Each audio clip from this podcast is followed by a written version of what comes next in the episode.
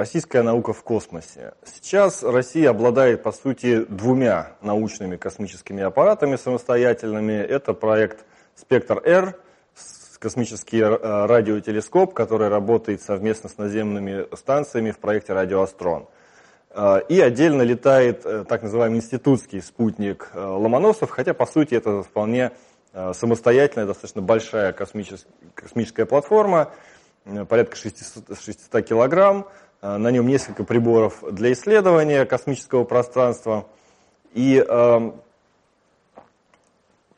здесь исследование ведется по разным направлениям, там и исследования Земли, и исследования, собственно, там, то, что называется в российской э, солнечно-земных связей, это исследование космической радиации, солнечной радиации, э, магнитосферы, магнитного поля Земли.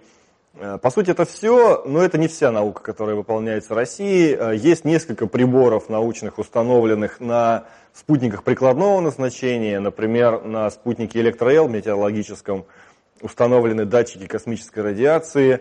Есть достаточно серьезные проекты э, Нуклон и Памела Арина на российских спутниках дистанционного зондирования Земли. Это тоже датчики космической радиации, но галактической в том числе, только не только солнечная. Они регистрируют все э, там, высокозаряженные частицы, высокоэнергетичные, э, которые прилетают там, практически со всей Вселенной, из других галактик в том числе регистрирует их энергетику, происхождение, э, и это позволяет узнать о, больше о, в общем-то, строении Вселенной.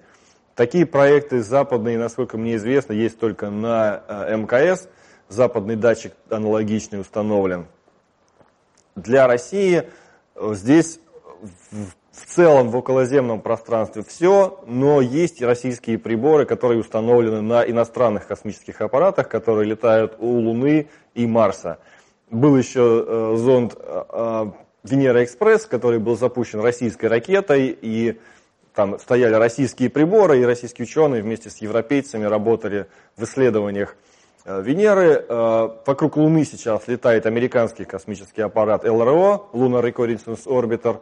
На нем тоже установлен российский прибор ленд для регистрации э, нейтронов, исходящих из поверхности Луны, и это позволяет определять содержимое воды в грунте, точнее водорода в грунте, но водород, считай, вода в виде льда или каких-то химических соединений в грунте. А, он составил достаточно точную карту распределения воды в грунте Луны. Было, до него уже было ясно, что у полюсов воды больше. Сейчас удалось с более высокой точностью определить, где больше, где меньше, определить кратеры у полюсов с наиболее высоким содержанием воды. И уже сейчас эти, эти объекты могут становиться целью для дальнейших более подробных исследований, в том числе с посадкой. Такие планы у России есть. Э, если говорить про Марс, здесь есть два прибора, которые точно так же определяют воду в грунте. Один летает, а, уже два летают вокруг Марса, и один располагается на поверхности. Вокруг Марса долгое время, с 2001 года, летал, летает, летал летает э, американский космический аппарат Марс Одиссей. Там стоял э, и стоит прибор Хэнд российский, который позволяет картографировать содержимое воды в грунте Марса. Картография давно проведена, стало точно так же ясно, что на полюсах воды много. Но кроме этого стало ясно, что не только в ледяных полярных шапках на Марсе хранится вода, и гораздо больше ее распространено в грунте, вплоть до экваториальных широт. И это смог подтвердить, опять-таки, российский прибор на марсоходе Curiosity, который сел всего э, в 5 градусах от экватора э, в, в южном полушарии. И точно так же в преэкваториальных широтах, э, пройдя несколько километров по поверхности, он обнаружил различные места, где концентрация воды меняется от 3% до 6 и даже 10% в одном месте. То есть в этих местах явно вода есть, и в дальнейшем это знание можно использовать в том числе для подготовки пилотируемых полетов на Марс или более углубленное изучение в беспилотном режиме. И сейчас к Марсу прилетел еще совместный российско-европейский космический аппарат, проект «Экзомарс», полетел точно так же российской ракетой. На, на спутнике дв, два прибора европейских, два российских. Один российский прибор э, – это спектрометр для исследования атмосферы, для определения очень, очень малых концентраций а, различных газов в атмосфере. Это очень важно для определения явля... для возможного вулканизма на Марсе, если где-то что-то до сих пор из вулканов сочится хотя бы небольшой струйкой, этот спутник сможет его определить при помощи российского прибора. И, возможно, э, подобным образом можно определить источники метана. Сейчас известно, что в марсианской атмосфере есть метан. Под воздействием солнечной радиации он должен разрушаться достаточно быстро, но он, видимо, откуда-то возобновляется.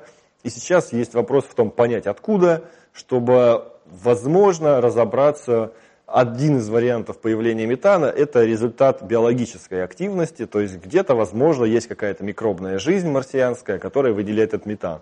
Не точно, но, по крайней мере, при помощи спутника мы сможем определить, в каких местах на, на Марсе видно это выделение, и, возможно, туда отправить марсоход, и уже там попытаться провести более подробные исследования. И на этом же, на этом же спутнике стоит точно такой же прибор для поиска водорода в грунте, и он должен быть более точным, точно так же, как на лунном э, аппарате, он должен с очень высокой точностью детализации определять распределение концентрации воды в грунте, там больше, там меньше, и э, что позволит еще лучше понять Марс и узнать, что, как, каков его, каково его строение сегодня, и из этого понять, каково его строение было раньше, и понять его эволюцию. Сейчас подобный же зонд, подобный же прибор готовится лететь на европейском космическом аппарате БП Коломбо к Меркурию. Есть и другие приборы российские, не такие большие, тоже там по большей части для регистрации гамма-лучей. А еще есть а, европейский, в общем-то, космический аппарат «Интеграл», космический телескоп, который а, регистрирует гамма-излучение во Вселенной, но благодаря тому, что он полетел российской ракетой, Четверть рабочего времени интеграла принадлежит российским ученым, и они могут самостоятельно распоряжаться вот на 25% этим космическим аппаратом, и по сути он точно так же на четверть является российским. Готовится к старту сейчас э, космический аппарат «Спектр РГ» для регистрации гамма-излучения космического и изучения Вселенной в этом диапазоне. Но уже несколько раз пуск переносился, уже и в 17-м его обещали запустить, в 18-м, и сейчас вроде как разговор про 19-й. Здесь мы будем ждать. Там есть другие проекты, спектр УФ, миллиметрон, но их ждать еще дольше, поэтому поговорим о них, когда они полетят и дадут первые данные.